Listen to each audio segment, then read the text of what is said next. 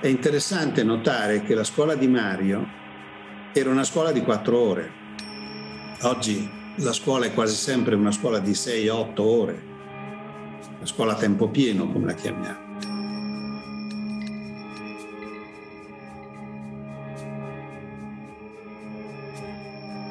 Ora, in quella classe, quando l'ho seguita io nella seconda parte degli anni 70, nell'ultimo ciclo scolastico di Mario Lodi, in quella classe i bambini hanno scritto un libro, cioè durante i cinque anni hanno scritto un libro che è stato pubblicato come libro autonomo. Si chiama La Mongolfiera, ancora è reperibile nelle edizioni Einaudi. Bambini di campagna che scrivono un libro.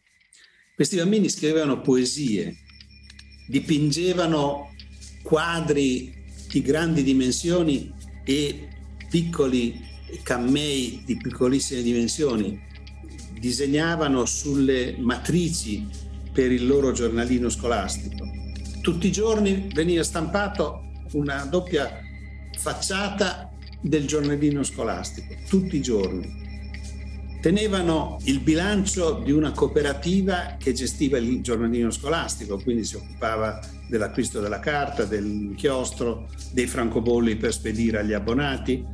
Esploravano il territorio, andavano a visitare ambienti naturali e ambienti sociali, le fabbriche, gli artigiani, ricevevano in classe persone che portavano le loro storie, avevano in classe l'acquario, il terrario, la baracca dei burattini, gli strumenti musicali, la macchina da scrivere, il ciclostile.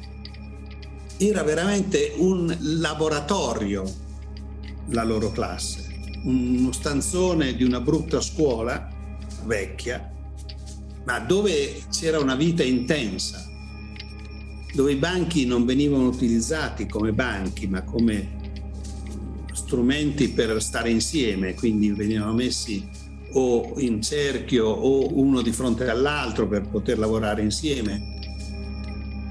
Insomma, era una fabbrica di, di tante cose e credo che sia difficile sostenere che oggi con il doppio di ore di scuola in una classe scolastica di scuola primaria si faccia più lavoro di quello che si faceva nella classe di Mario.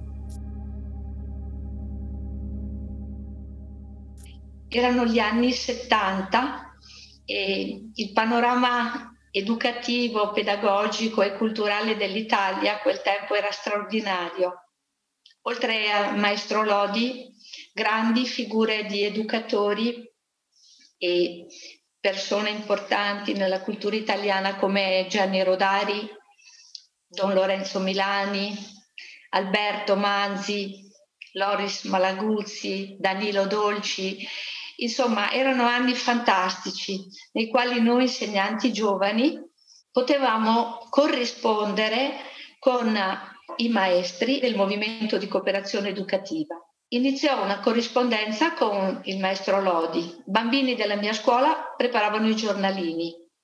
Era una scuola povera, avevamo la lavagna d'artesia, il ciclostile, una macchina per scrivere, l'orto, una piccola mensa, era una scuola a tempo pieno. Però era una scuola ricca di fermento, come ho detto, e di sperimentazione. Mario è stato un uomo della Costituzione, a mio avviso, prima di tutto, perché era un uomo di pace, era un uomo del dialogo.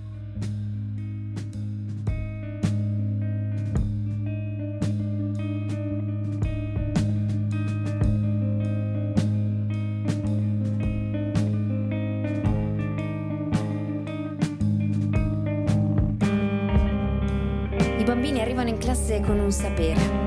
Esplorando il mondo hanno imparato a osservare, a parlare, sviluppando spontaneamente un'enorme mole di conoscenza. Da lì bisogna partire, cominciando a non ignorare le cose che sanno e replicando il metodo con cui le hanno apprese.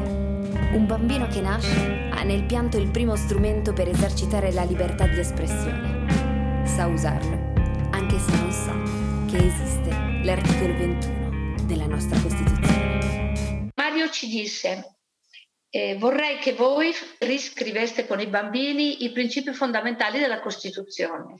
Siamo rimasti sconcertati inizialmente perché era un progetto importante, complesso. Per Mario la Costituzione era una bussola importante per orientarsi nella confusione, nella difficoltà anche attuale. E diceva non è un libro da studiare, ma da capire, perché ci insegna le regole per giocare la partita della vita.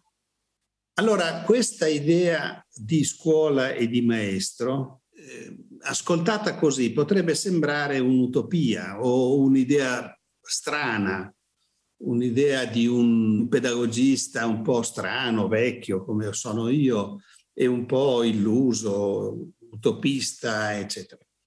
È invece esattamente quello che dicono le leggi italiane e internazionali sull'educazione. Cioè questo è il maestro che le leggi promettono a tutte le bambine e a tutti i bambini, non solo italiani, ma a livello mondiale. Perché dico questo? Perché questo c'è scritto nella nostra Costituzione e c'è scritto nella Convenzione dei diritti del bambino.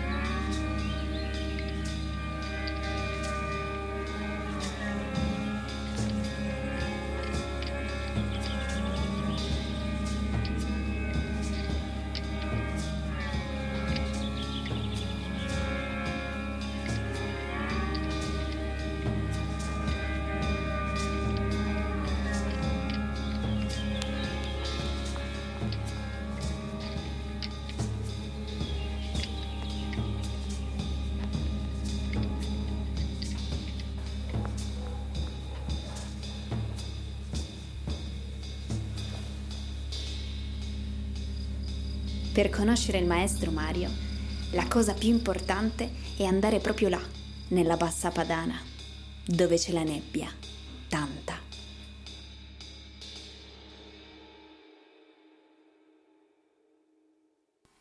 Mi viene da chiamarlo maestro dei nostri luoghi e maestro dei nostri tempi, ma non in modo campanilistico, perché se lui appartiene profondamente al territorio rurale della Bassa Padana, il suo messaggio è talmente universale, la sua voce, il suo modo di raccontare è talmente eh, universale che eh, ognuno può trovare i suoi luoghi e i suoi tempi nelle pagine di Mario Lodi, nei documenti anche filmati, nelle fotografie, nelle sue mostre.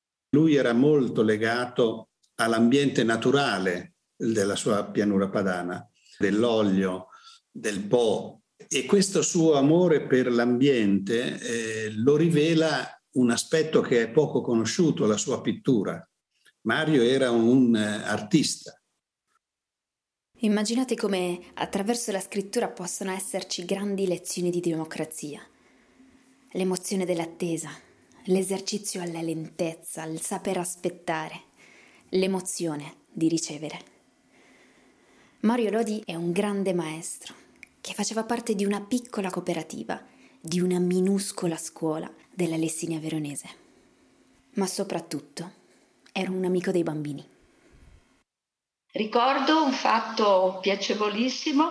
Un giorno la bidella bussò alla porta della classe e ci portò una busta Dentro i bambini trovarono 10.000 lire e vorrei leggere quello che Mario scrisse il 5 novembre del 1987. Nella sua lettera diceva così. I vostri giornalini di classe sono sempre stati gioielli, sia per i contenuti che per l'ordine grafico. Il piccolo contributo che vi lascio è per sentirmi anch'io socio della vostra cooperativa. Fatemi sapere poi quanto costa l'abbonamento. In questo primo numero ho trovato nei testi alcuni valori fondamentali per l'uomo civile moderno.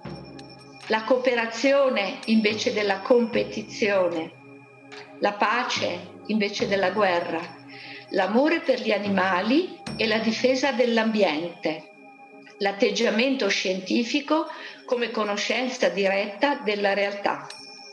E poi i colori che sono l'espressione del vostro bisogno di felicità. Vi auguro buon lavoro e vi saluto tutti con affetto. Mario Lodi.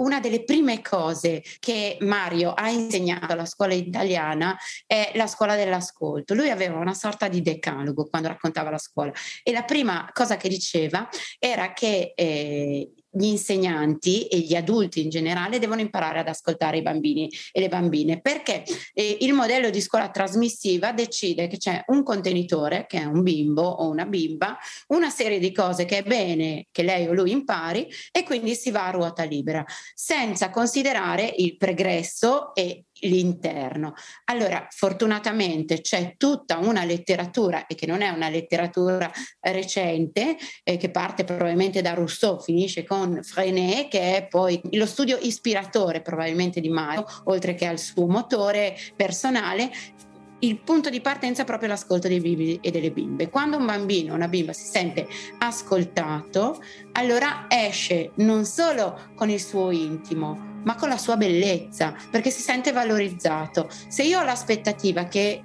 chi ho di fronte è contento, è contenta di sentire quello che io ho da raccontare, che sia un sogno, che sia un'esperienza, mm, che sia un sentimento, ecco che io sono rassicurato e rassicurata e tiro fuori il meglio. E non è banale, perché la pratica, per esempio, che Mario chiamava dell'assemblea, cioè la mattina sedersi per terra e raccontarsi, non solo permette ai bimbi e alle bimbe di trovare uno spazio e di sentirsi considerati, ma è proprio poi la scaffalatura della scuola, cioè attraverso il dato dell'esperienza dei bimbi, quello che loro sanno già, quello che hanno sperimentato, le loro curiosità, questo fa eh, trasformare la scuola. Lui è protagonista come il maestro che spiega il suo fare scuola. Cominciare dal bambino è un libro che attraverso vari interventi dice come lui viveva la scuola del paese sbagliato. Perché? Perché invece le grandi opere pedagogiche di Mario sono i suoi diari.